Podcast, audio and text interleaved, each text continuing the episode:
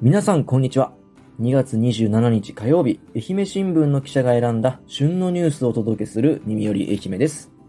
火曜日はデジタル報道部の薬師陣がお伝えします。突然ですが、本日は特別放送会とさせていただきます。先日、私が取材をさせていただきました、元姫キュンフルーツ館のな古谷成美さんへのインタビューの模様をお届けしたいと思います。姫キュンフルーツ館は愛媛県発祥のアイドルグループで2010年に結成されました。その後ですね、メンバーの卒業などを踏まえて2021年からは3代目として活動を続けてこられたんですが、2023年、昨年ですね、の12月で解散となりました。古谷さんはその3代目メンバーのリーダーを務められた方です。古谷さんについて簡単になんですけれども、えっ、と、経歴を紹介したいなと思います。古谷さん、1997年生まれの26歳でして、えー愛媛大学在学中の2017年に、愛媛コレクションという、まあ、いわゆる、えーミスコン、ミスターコンでですね、グランプリを受賞されました。その翌年の2018年からは、FM 愛媛のラジオパーソナリティに就任し、さらに同じ年18年から19年にかけて、愛媛みかん大使。これはあの、愛媛のみかんを各地で PR するお仕事なんですけれども、えーそれをあの、公務でやられていました。さらに、2019年の9月からは、アイドルグループの姫キュンフルーツ館に加入し、後々、え3代目メンバーのリーダーを務められています。今ご紹介したようにですね、この若いうちからすごいかなり様々なことに、えー挑戦をされている古谷さんですので、やっぱりこれ、あの、愛媛に住む、あの、若者たちにとっても、すごい、あの、パイオニアのような存在になるんじゃないかなと思い、まあ、今までどんな、あの、思いで活動されてきたのか、そしてその、えっ、と、昨年末のグループの解散を踏まえ、今後はどうされていくのかっていうところにすごく、あのー興味がありまして、ぜひ、あの、取材を依頼させていただきました。えー実はですね、この2月で古谷さん、あの、今やられているお仕事はすべて区切りをつけられて、えー春から新たな道へと進まれるということです。えーその模様も、あのーたっぷりとお伺いしていますので、またまた最後まで、えーぜひ聞いてください。したら早速なんですけれど、質問させていただきたいと思います。はい、お願いします。はいあのまずちょっと大学進学までのことについていろいろ伺わせていただきたいなと思うんですけど、あの古谷さんあの中学駅伝の出場だったり、はい。で過去にあのうちのインタビューに答えてくれた時にですね あの野球もされてたということをお話しされていて、ちょっとその辺の話踏まえてよ古谷さんの子供時代はどんな子供だったんでしょうか？あのよくこう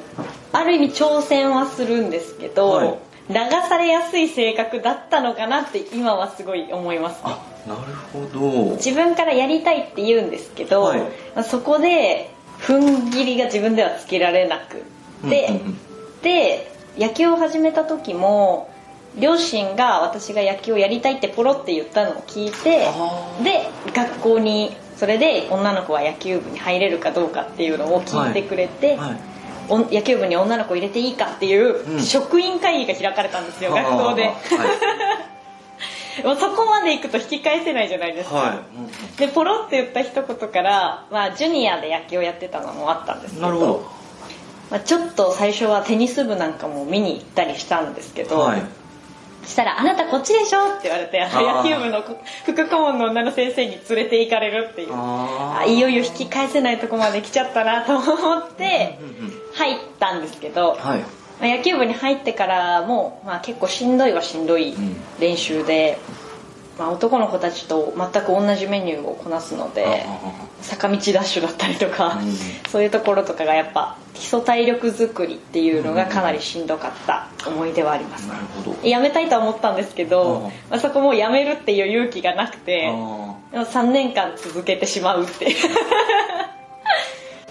その子供時代を振り返ってやっぱあのよく挑戦するっていうふうにおっしゃると思うんですけど、一言でなんか表すならなんかどんな子供だったなっていうふうに言えますそんなか子供だったでもそんなにこう明るいっていう、うん目立つって感じではなかったですね。そうなんですね。はい。目立つタイプではないけど、はい。構好奇心はあるのでやりたがりはする。なるほどなるほど今の古谷さんを見てると、はい。本当元気いっぱいでそのあーあり早くてっていうようなキャラクターだと思うんですけど、はい。これい子供の時はここまでではなかったという感じですか、はいそうですね。なんかこう人に嫌われるっていうのがやっぱちょっと怖いっていうのがすごい強くあったのではいどう思われるだろうなを結構気にしていたので、まあ、そのアイドルになりたいとか、うん。まあ歌手になりたいっていうのがもともとあったんですけど、うんうんそれも中学に入った途端に言わなくなりましたね。はい。小学校まではまあ、言ってても大丈夫だと思ってたんですけど、中学に入るとみんながやっぱ結構現実的にうん。はいはいはい。なってくるので。ちなみに小学校の時にじゃあアイドルとか歌手っていうところへの憧れってなんかほのかにあったような感じありましたね、し歌手になりたいっていうのもありましたし中学の時もその姫キュンフルーツ館を実はもう中学の時には知っていてでぼ募集とかもしてるのも知ってたんですよ。でそのオーディションの曲を練習したりも実はしていてへですけどやっぱそれに挑戦する勇気はなかった周りにどう思われるんだろうっていうのが怖かったっていうのとあと松山に通えないっていう両親への負担が結構大きくなるので、そこはちょっと物理的に距離があるっていうところも大きくてっていうことですよね、そうですね。まあ、そうやってあのいうふうな思いとか活動しながらまあ高校に進学されて、でさらにまあ愛媛大学の方に行かれると思うんですけれど、教育学部に進学された時ってなんかどんな目標を抱いてそちらの方に進まれたんですか？その歌手になりたいっていうのをやめた時期にちょうど教員になりたいって思ったきっかけがあってそれが中学校2年生ぐらいの時なんですけどその時にと隣の宇和町にはい。特別支援学校があってその時はあのろう学校なんですけどで、えっと、聴覚障害の子どもたちとの交流教育っていうのが盛んに行われてたんですよ。でそこで、まあ、手話だったりとか、まあ、そのこう言葉を通して子どもたちと一緒に遊びましょうっていう授業があったんですけど、うんその時に私が相手が言ってることがやっぱちょっとわからなくて、ううん。んって顔しちゃったりとかでこっちが言ってることもやっぱたどたどしい手話だし向こうには伝わっていなくてあの海外の人とお話しする時に英語喋れなくてああみたいな顔をされる時あるじゃないですか、なるほど。ああいう状況になっちゃったんですよね。その時にちょっと申し訳ないなっていう気持ちが一番大きかったのとうん。で勉強して自分が分かるようになりたいっていうのがまず一番最初に出てきたんですよでも自分だけが勉強しても周りは分からないんだったら変わらないなって思ってで特別支援学校の先生になって講話っていうものを教えるかもしくは普通の小学校に行って手話とかを教えるかっていうので先生になればいいなって。その時にはい。思って高校も教育学部の特別支援学校のある教育学部に行ける学校で高校も進学校を、はい、選びました。あーその夢を持って教育学部の方へ進学されて、はい。ただその在学中ですね。いろんなことにもう挑戦する ね。あの人生の時期に入ると思うんですけれど、はい。ちょっとそこのところを詳しく聞いていきたいんですけれどまず年代2017年であってるかなと思うんですけど、合ってます。愛媛コレクションの方に出られてますよね、まあ言ったら県内のその大学生のミスコンというかミスターコンみたいな感じだと思うんですけど、それにまず挑戦されるきっかけは何だったんでしょうか、は最初はその直前まで私実は韓国に留学を半年ほどしていてそれがじゃあ大学2年生の前期を、えっと、交換留学っていう形で韓国の学校に半年留学をしてたんですけど、まあその時期に運営さんから連絡をいただいててでやってみませんかっていうのを、えっと、連絡をいただいたんですよ、はい。韓国のコスメとかそういうのもあの宣伝とかしてみたらいいんじゃない？ってインフルエンサー活動として、まあ、はあミスコンに挑戦していろいろ韓国のいいところとかも伝えられるよっていうのを言われて、あじゃあやってみようかなっていう。あ仙台 のファイナリスト綺麗だったし、うんうん自分の今好きなもの広められるんだったら、うん。なんかそれ楽しそうだなっていう。なるほど。はいなんかそういう風な挑戦ってあのなんか簡単には決めれないというかうん。楽しそうやなと思っても、い。い自分なんてっていう思いがやっぱ勝ってやめるっていうパターンすごくあると思うんですけど古谷さんの場合そういう気持ちってなんかどうやってその参加しように傾いていったんですかね？ああその当時はそうだな。なんか大学に入ってからは、こう自分の環境が変わったっていうのもすごくあって、はい。中学高,、まあ、高校の時もそんなに地元の友達は同じ高校にはいないんですけどまあ、中学までは本当に地元の狭いコミュニティ、まあ、人数も同学年28人しかいなかったので、まあ、その中で嫌われたくないっていうのはやっぱりすごい大きかったんですよ。で高校に入ると環境が変わって自分のことを知らない人たちがいっぱいいて、で挑戦してもそこまでなんかこうバカにされるっていうこともないんだっていうのがやっぱその環境の変化であって大学に行けばまたさらに世界が広がってそんなにみんな自分に興味ないなって。意外と見られてないっていうことですよね。自分が気にするほど周りは私に興味ないって思い始めてからは、なんだかこう挑戦することへの恐怖は減りましたね、まあ、もし嫌われたとしても、まあでもそのコミュニティしかないわけじゃないから、まあ、世界がこう広いっていうことが分かったっていう、そして、まあ、愛媛コレクショングランプリの受賞されて、その時ってなんかどんな思い抱きましたか？あでも正直そのグランプリいただけるとは思ってなかったんですね、まあ、皆さん多分そうだと思うんですけど、はい。自分がその投票当日投票があったんですけど、はい。当日見渡した時に自分の友達ってそんなにいなかったんですよ。だからそんな中でグランプリもらえるなんて思ってもみなくて、うん。でもやっぱ家族は見に来てくれてて家族が喜んでる顔は見てました。あ嬉しいなっていう。シンプルにやっぱり一番は嬉しかったですね、当日投票と事前投票っていう SNS の「いいね」とかだったりであのサイトでの投票があったんですけど、後々聞くことになるんですけど地元の人がいっぱい投票してくれてたみたいで。なるほど。友達ももちろん投票はしてくれてたんですけど、私はなんかその地元の投票大きかったんじゃないかなあって今思ってますね。地元というとやっぱり西洋の方はい西洋の方ですねあのみかん大使もその翌年あそうですね。2018年にやれやられてますし、はい。で2010年の同じ年に FM, FM 愛媛のラジオパーソナリティ就任されてると思います、はい。そのラジオパーソナリティの方は、これのきっかけも教えてもらってもいいですか？はい、えーラジオパーソナリティは、えっと、愛媛コレクションがきっかけだったんですよ。あそうなんです。はい。愛媛コレクションの2017で司会をされてた方が FM 愛媛で働かれていてでその時には直接的にこう連絡があったわけではないんですけど、はい。私自身が実はカモレディナイトのあの元リスナーなんですよ。あなるほどなるほど。で学校に卒業式とかの時に来ていただいあて取材していただいたこともあってでカモレディナイト自体にはすごく興味がはい。あって、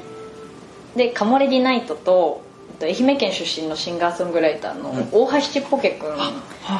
のこう合同公開ライブみたいなのがあって、はい。それを見に行った時にはその姫コレの司会されてた方がいて「はい。あなるみちゃん」ってなっあて久しぶりみたいな。お久しぶりですってなって今カモレディのパーソナリティ探してるんだけど、うん。オーディション受けないって言われてそこで。はあ。そのライブの会場で声かけられてってことですか？はいそれでオーディション合格されて、はい。で4月からですよね。2020はい。年の4月から、えっとカモレディナイトのパーソナリティになられて。そうです。元リスナーだった時って、中学生ぐらいから聞かれてたんですか？そうですね。周りにその中学の同級生28人しかいないって言ったんですけど、うんそのうちにもう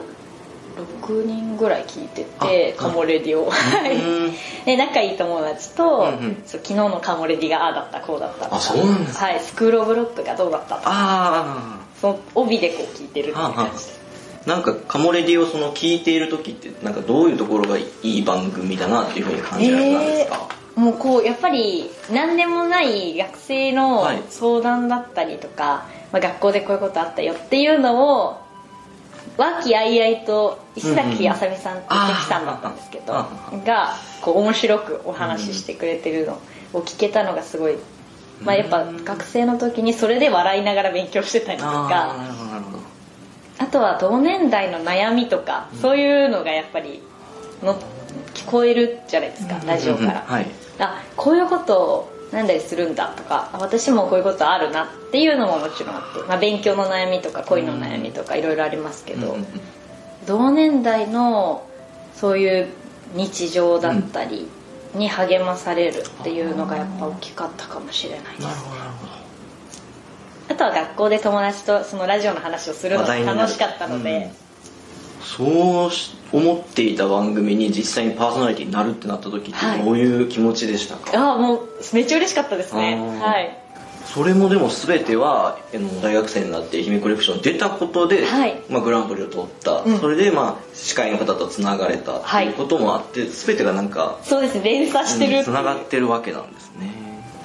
実際にその放送あの2018年4月から担当されるようになってですね、はい。何かその自分が聞いてた時の思いとかも振り返りながらなんかどういうことを意識しながら放送に臨まれてたんですか？ああでもぱ傷つける言葉を言わないようにはすごい気をつけてます。なるほどなるほその言葉って例えばこう頑張れって言っても、頑張ってるのにっていうことももちろんあるわけじゃないですか。学生の10代の時期ってそれこそすごいいろんなことに挑戦してたり、うん。まあ、頑張ってることもあってでもやっぱその反面悩んだりとかすることも、まあ、多感な時期って言いますけど、うんうん。やっぱあるじゃないですか、はい。そういう子たちにこう気軽に「頑張れ!」って言っていいのかなとか、うんうんそういうのもすごい悩みながら喋ってますね、うんなんか頑張ろう頑張れっていうより頑張ろうみたいな。その自分も一緒に応援してるからっていうのは必ず伝えてますね、はい。あとはこう 正直でいることですかね声だけのメディアなんで、うん。その顔とかはもちろん見えないですけど、うんうん。声で結構嘘ってわかるなっていうのもはあ。ラジオ始めてからすごい思うようになって思ってもないことは言うもんじゃないって。なるほどなるほど。なっていう。なので自分のその経験とかは包み隠さず全部喋るようになりましたうーん逆にそうやってちょっと気を使いながら放送されてて、反省したこととかっていうのはありますか？反省したことはいっぱいありますね。なんかまあその一番ダメだったなって思うのは、はい。綺麗事になっちゃう。お説教みたいになるのがすごい嫌で。なるほどその10代からすると私はやっぱちょっとお姉さんっていう立ち位置からまあ二十歳の時に始めたのでちょっと年上のお姉さんぐらいからスタートして、まあ、学生に一番近い立場だったので、その中でなんかこう綺麗事というか大人みたいなことを私がまあ思ってもないことと近いんですけど、まあその綺麗にまとめようとしてもうその言葉を選んで言っちゃってると、うんそれって学生には結局響かないうん。なっていうのはすごく思っていて、なるほど。後で自分で聞き返した時にああ全然私これ気持ちこもってないなっていうかまとめようとしちゃってるなっていうのがすごいあって。綺麗事にならないようにだけはすごい反省してました、そしてラジオはカモレディから始まって今本当あのグルキャラの方もされていて、そのもうろ何年？6年？そうですねラジオは全部で6年ですね、そうやってちょっと長い時間あの続けてこられたことについても振り返ってみてどうですか？ああでも生活がだいぶ変わりましたよね。その6年、うんうん。まあ、カモレディもそうなんですけど、はい。やっぱグルキャラを担当するようになってからもうより一層こうラジオ中心っていうのはすごいありましたの生活になっていった。はい。うんうんうんなんでかっていうとやっぱラジオでしゃべるネタがないってなるのが困るからですね。結局そこもネタなんですけど、うん何やっててもやっぱこうあこれラジオで喋れるかな喋れないかなとか。っていうことに。はい。ラジオパーソナリティだったら、外に出ろって言われるんですよ。はい。これなんかわかるわかるかと思うんですけど、なんかこうやっぱ家に引きこもっててもうん。喋るネタ見つからないんだから、そうですねはい。何でも外に行けっていうのはやっぱ先輩とかからも言われていてイベントがあったらそこ行ってみようかなってふわっと行ってみたり。なるほどはい。ー そしてここからはアイドル活動の方についてお伺いしたいんですけれど、はい。これもすみません。最初ちょっと2019年の加入だと思うんですけれど、はい。そのきっかけを教えていただけますか？これもつながっていて、はいカモレディナイトに姫キュンフルーツ館2代目のはるかちゃんとこうちゃん友沢はるかさんと堀江こうちゃんが来てくれて、はい。でゲストで来てくれたので、まあ、その時にインタビューしたりとかをしていて、で来てもらったからライブを見に行こうって思ったんですよ。なるほど。でも初代の姫キュンフルーツ館を私は見ていたそうでね中学生の。ので、はい2代目になってからっていうのは見てなかったんですよ実は。こうメンバーも変わっちゃったし、うんうん。っていうのもあって見に行ってなくて、はい。で、まあ、初めて2代目を見に行ったのがそのフリーライブ銀天街でしてたフリーライブを見に行ったんですけど、はい。その時にあの声をかけていただいてそこでもまた、あ 私がラジオやってるっていうこともあのご存知じゃなくてそうなんです。よだから普通にライブを見に来た一般の子だと思って声かけてもらって。なるほど。もう実はもうラジラジオをやっていてうんっていう話をして、うでその時はもうアイドルなんていうキャラじゃないし、うん。っていうのを自分でも思っていて、うん。ダンスも歌もやったことないし今更アイドルなんてできないと思ってお断りしたんですよ一回。その後にカモレディと姫キュンが合同でイベントをするっていうのがあったんですよ。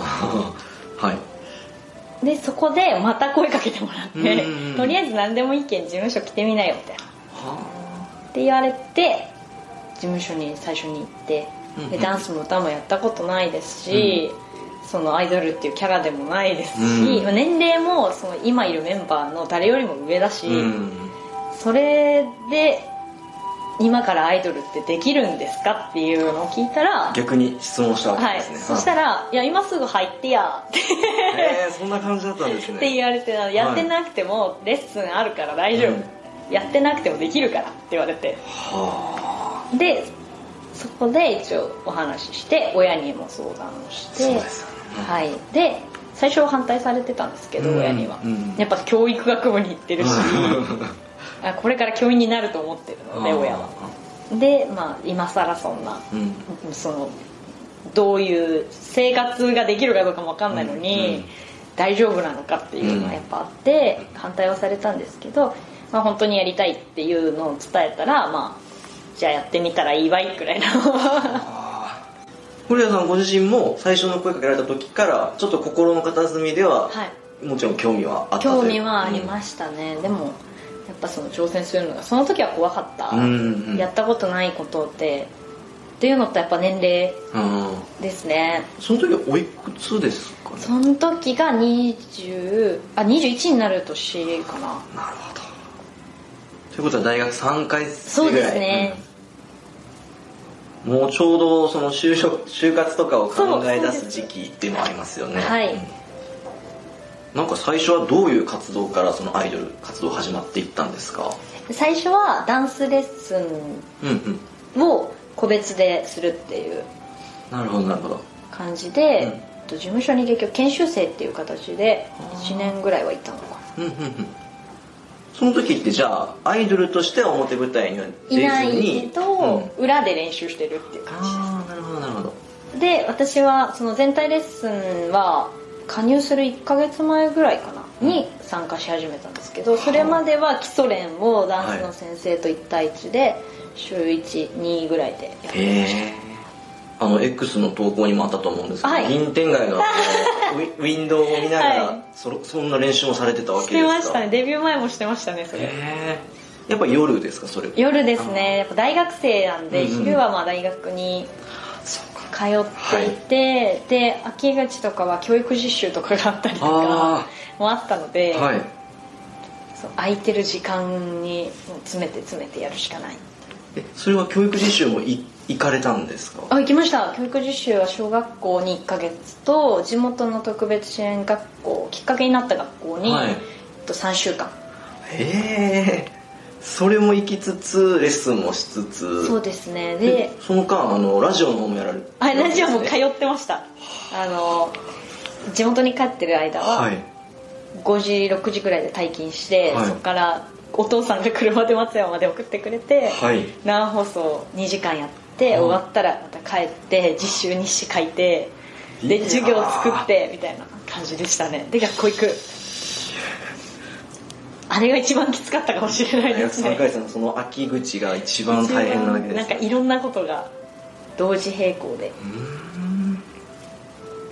そしてみかん大社確か1年だと思うんで。で、ね、8月ぐらいまでの人気でしたね、はい、2019年の8月ぐらいの人気でそこからじゃあデ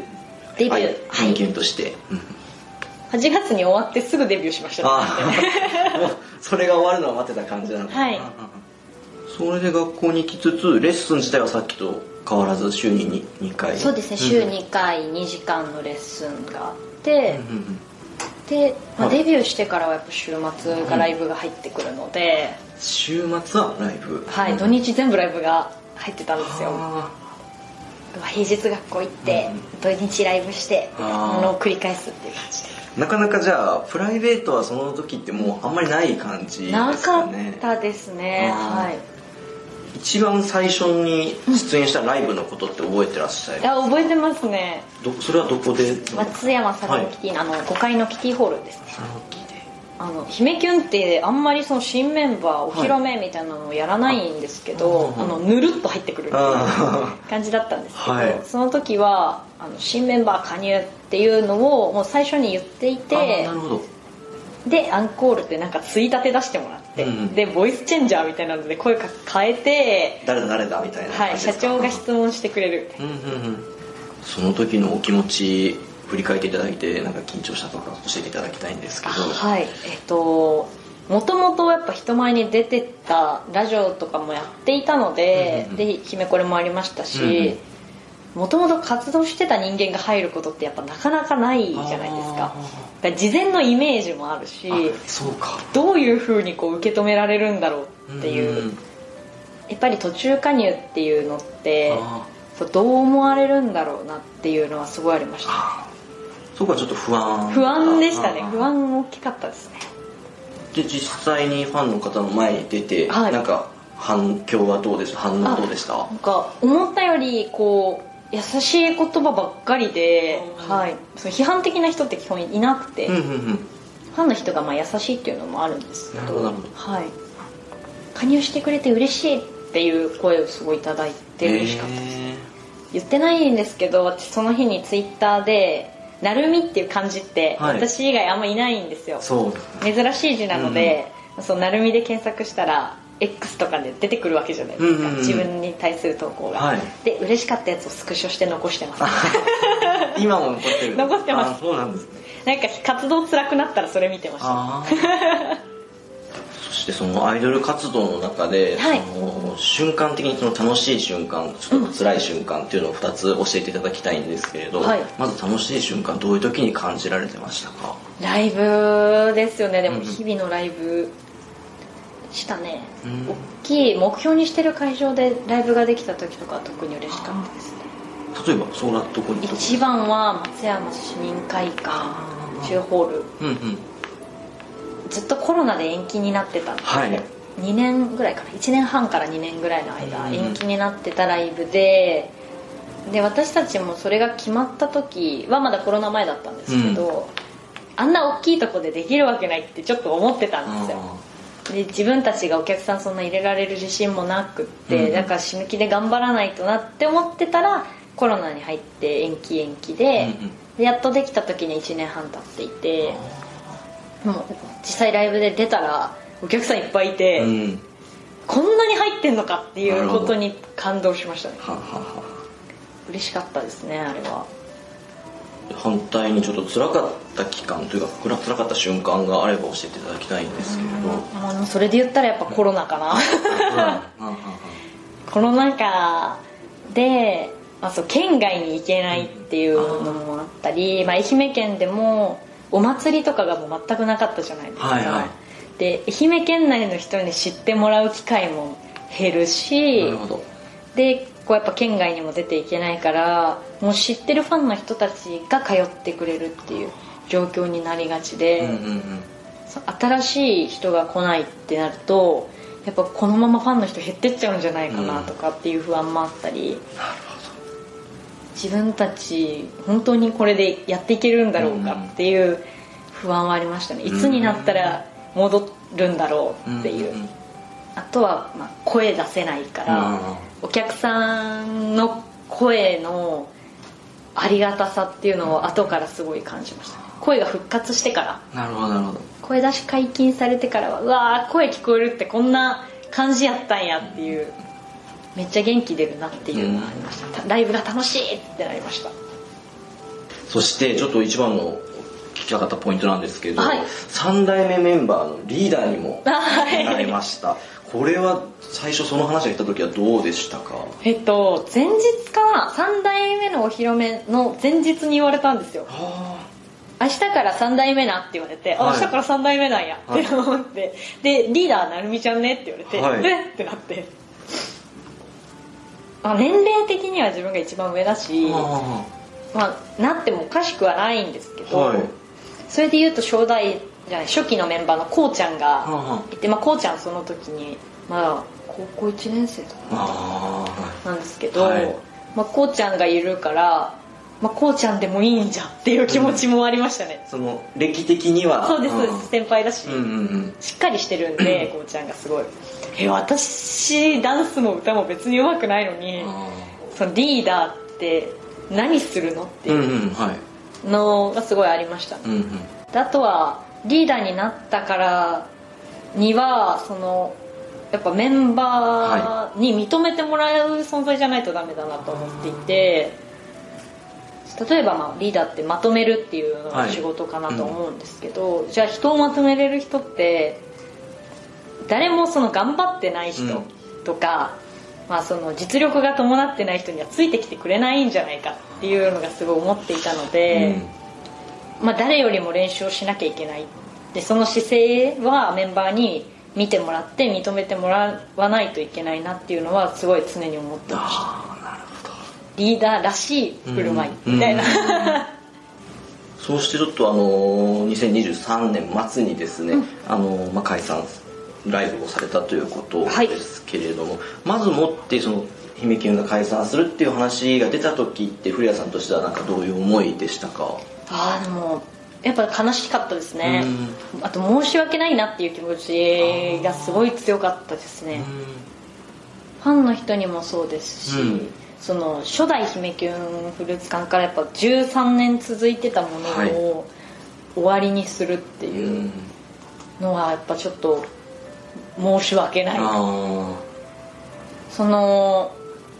悲しいんだけどもちろん悲しさはあるけれどもその中でも残りの時間をじゃあ楽しもうっていう。残りまだ明日終わるわけじゃないから。ああ2ヶ月あるんだから、はい。その2ヶ月間の中でたくさん思い出を作っていきたいし、まあ、楽しく終われるように、うんうん。思い残すことがないようにライブを前向きにやっていきたいっていう気持ちでメンバーでは取り組んでましたね。そして12月30日のライブがあると思うんですけれど、まずこの日のなんか雰囲気とか、うん。あの振り返っていただいて教えてもらっていいですか？まずは会場に着いた時に思ったのはいっぱいお花が出ててあそれを見た時にあ今日解散するんだなっていうのをすごい思いましたね。うんうん周りの人に恵まれてるんだなっていうのもすごい思いました。やっぱ最後だからっていう思いがあってよりなんか今までのライブとは違う緊張感みたいなものがあったんです。ありましたね。その当日になってやっと最後を実感し始めてきてて、あ今日で本当に終わるんだっていう感覚とであとお客さんがこう整理番号順に並び始めてからは、楽屋の窓を開けたらそう整列してるの見えるんですよ。ああなるほど。めっちゃ人おるみたいなあ状態で、うん。今日何人入っとるらしいよみたいな。また300人ぐらい来てくださってたんですけど、もうそれがこう石手川沿いにずらーって並んでいるのを見てこんなに来てくれるんだっていう衝撃、お客さんのなんかその熱量みたいなのも今までとちょっと違うものがありました、違いましたねやっぱり。ライブ中にもしかしたらちょっとうるっときて泣いてしまうところもありましたねはい そして終わってみてどんなお気持ちになられましたか？本当終わった直後は全然実感なかったんですよ。終わっちゃったんだなっていう実感はなくてあの年明けて最初のそのレッスンの日に、うん、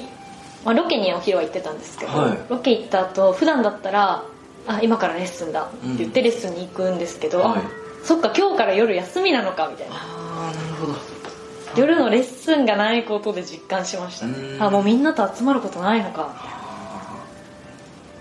いつもだったらこうあれやらないとこれやらないとっていうものに追われてたりとか、うん、で夜はレッスンがあるから、まあ、何時までには帰らないとダメなんでとかロケで言ってたりとかしてたんで、うん、なるほど。そういうのもなくなって、うん、夜暇なんやなって思ったらなんか終わったんやなっていう実感を急に湧きましたねあの X への投稿は、はい、あれはどのぐらいそのなんですかねすぐ出さなかったわけじゃないですか。そうですね、はい、解散して1週間。1週間。ですね。丸1週間経ってやっと実感するっていう。すぐに出そうと思ってたんですけど、うんうんうん、やっぱそこも実感なくてああなるほど。うんなんかふわふわしてて。ものすごい丁寧な字で、あのー、考えて考えて書かれたんやろなっていう気持ちのこもったあれで、はい、本当なんか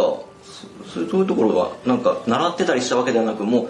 自分を思うままにっていうふうなことで書いてるわけですね。ですね、文章はあの卒業の文章は特に、うん、携帯で一旦打ってで自分でその書くっていうのもそうなんですけど私はこう喋る仕事をやっぱりしてたので、はい、こう読んで声に出して読んで違和感がないかっていうなんかこうリズムとか、まあ、文末変えたりとかそういうのもするんですけどそういうのもこ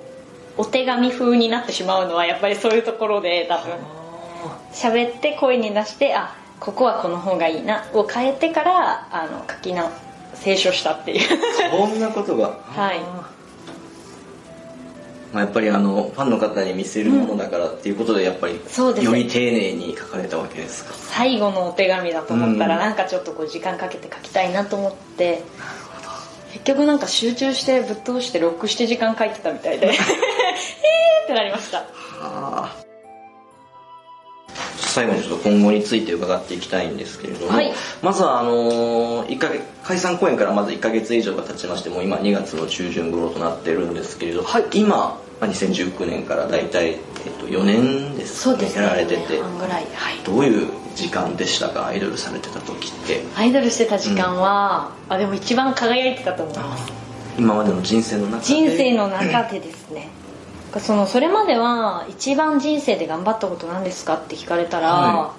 い、野球だったんですよねやっぱ。そうなんですね。でその経験が糧になって、うん、まああれやれたから今後も大丈夫っていうなんか自信につながってたんですけど、うんうんうん、姫きょんはそれを優に超えててやっぱり。まあ、それだけかけた時間も違うし、うん、まあ、4年以上やってきてまあ、日常の全部をこう姫キュンに注いでたので、うんうん、あんだけ頑張れたことがあるからっていうなんか今後の自信にすごいつながるのかなと思います。ねそしてちょっと一番ここからがちょっと気になる点なんですけれど、はい、今後の活動の方針とか目標を教えていただきたいんですけれど、うんはい、まず今やられてるお仕事に関してはどうなりますか？今やってるお仕事は、えっと、一応年度末で全部はい卒業っていう形で、年度末というと3月末でということですそうですね。ラジオは2月末でラジオは2月末、はい、卒業でで、えっと、テレビの仕事は収録なので、はい、2月いっぱいに全部収録してしまって、放送は3月にあるんですけど新しい挑戦の方はそしたら何をされるんでしょうか、えっと、言語聴覚士の資格を取りに学校にまた通います。ああなるほど。実は原点ですねこれは。はい、しれっと受験してて。そうなんですか？はい。夏頃に実は受験をしていて、うん、これは専門学校？こう。ですね、はい。なんですけどこう英語と国語の試験があったのと、うん面接と小論文があって、はあはあはあ久しぶりにその勉強をしましたね。へえ。それ夏頃ということはそしたらその前ぐらいからやっぱりそっちの夢が諦めないというところもあったそうですね。っていうのもあって、まあ現実的な話をすると、まあ、正直その30代になる前20代のうちに一回社会人として就職をしておきたいっていうのがあって、はい。で今までこう私は大学を卒業してから、まあ、フリーのタレントとか、うん。まあ、そういうアルバイトとかアイドルとか、まあ、そういうのもいろいろやっていて、でもその就職っていうことはしたことがないんですよ、で、まあ、やっぱ社会に出るってどういうことなのかなっていうのが20代のうちに就職しておきたいなと思っていてうん。でそうなると、まあ、26で卒業をして、うんうん。2728で学校に2年間通って、はい。で29で就職っていうのがまあギリギリのラインだったっていう。はあ。勉強を教えるというよりもそういうコミュニケーション能力の方を支援するっていうのが、あのまたその学校の先生とは別で言語聴覚士の資格を持ってることによってできる仕事があるということなんですね。それはでもこの数年でより一層そういう考えが強くなったっていうのはあるかもしれないですね。コミュニケーションをやっぱアイドル時代もやってたし、うん。でそのラジオでも声を通して人と関わるっていう仕事なので、もともと抱いていた夢が、はい。あのその大学時代に始めたラジオやったり、うんアイドルの活動でよりなんかその思いが強まったということなんですね。はい。そしてあの X とか、インスタグラムとか見ててもですねやっぱりあのいろいろ今でも応援する声っていうのが、はい。あのリリプライとかにあってですねそういう声を発してくれる方には改めて今このタイミングでどういう思いを伝えたいですか？あでも本当に私自身、まあ、要はこの活動をしてなかったら一般の女の子だったわけで、うんうんまあ、こういうお仕事をすることによって出会った人たちがもうこう何年もうん。ずっと応援してくれているっていう、変わらずそこになんかこう愛があって、うん。応援を続けてくれてるっていうのはすごくありがたいことだなと思っています、うんうん。姫これの時からのファンの人もいるんですよ。あそうなんですか。はい。そういう方もいてうん。姫コレクションで私を知ってくれて、うん。その後ラジオパーソナリティになったりみかん大使になったり、はい。で姫キュンになってみたり、なんかいろいろこう変わっていって私の環境も私自身の多分性格だったりとか、うん。まあ、見える面っていうのもやっぱいろいろ変わってきたと思うんですけど、うんうんうんそれでもやっぱ変わらずに好きでい続けてくれたっていうのはすごく自信になったというか,、うん。安心に近いかもしれない。なるほどなるほどあの同じようにそういう、まあ、新しいことに挑戦してみたいとかでもそれでもちょっと怖いっていう思いを抱いてる子っていっぱいいると思うんです、なんかそういう子にですね励みになるようなメッセージいただけないでしょうか？と、まあ、挑戦することとか、まあ、夢を語るのってダサいとか、うん。やっぱ思うと思うんですけど誰しも一回はそういう周りに流されたりとか、うん。ちょっとなんか夢言うのも恥ずかしいなとか、あると思うんですけど私はそのこれが好きだとかこれをやりたいっていうのを言葉にし続けてたらこうどんどん道がつながっていっていろんなことに挑戦できたし、うん。周りの人がそのためにたくさん動いてくれて助けてくれたっていう経験があるので、うん。やっぱり恥ずかしいで諦めるのはもったいないなっていうのはすごく思っています。だから言葉にするっていうのはすごく大切なのかなと思っていて、まあ、ちょっと言ったんですけどやっぱ世界ってその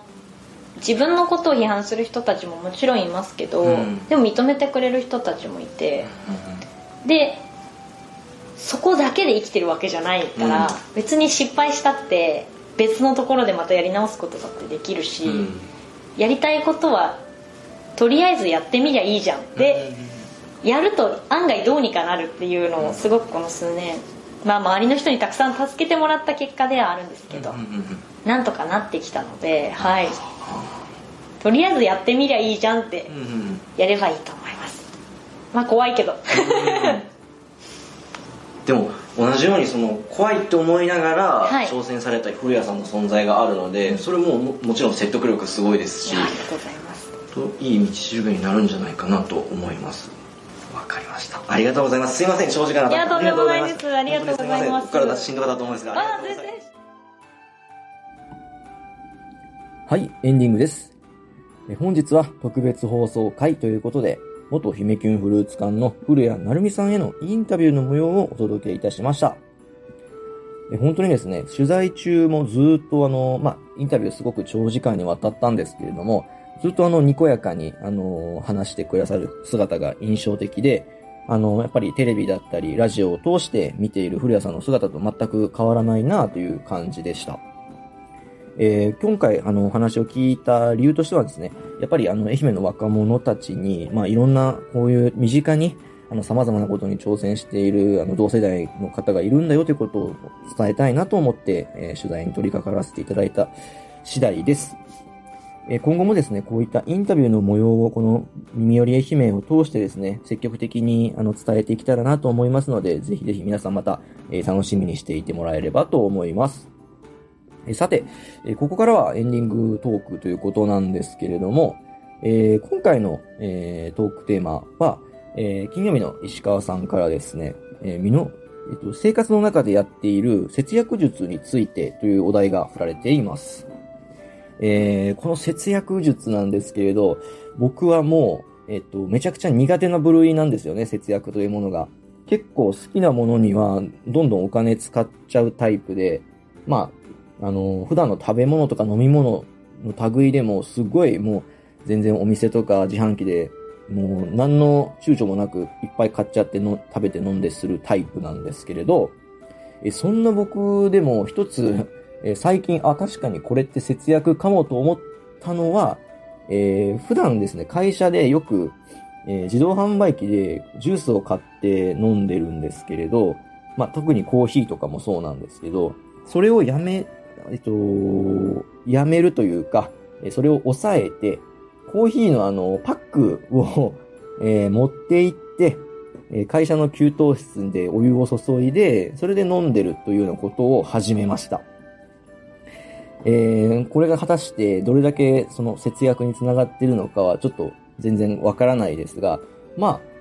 あ、ま毎日毎日あの自動販売機で缶コーヒーを買うよりかは、まあだいぶお金的には抑えられているんじゃないかなと思います。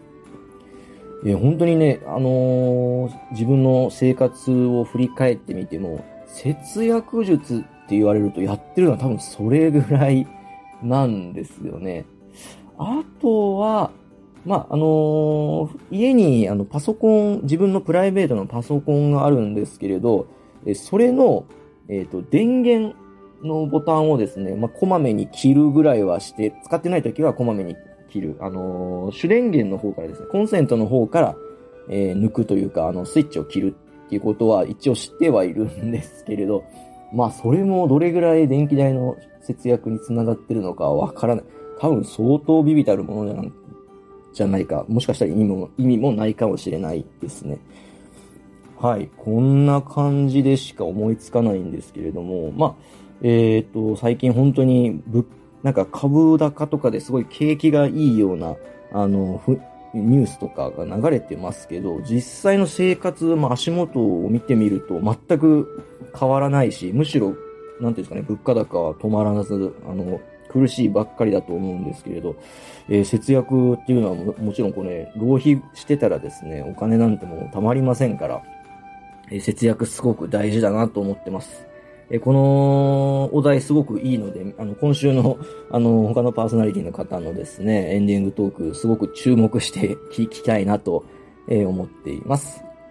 はい、えー今日はこういうところで終了いたします。明日は、えー、クワニーことデジタル報道部の桑原大輔さんです。えーエンディングトークは同じく節約術でお願いいたします。えー本日は長時間にわたりて、あ渡りましてありがとうございました。えーではまた明日。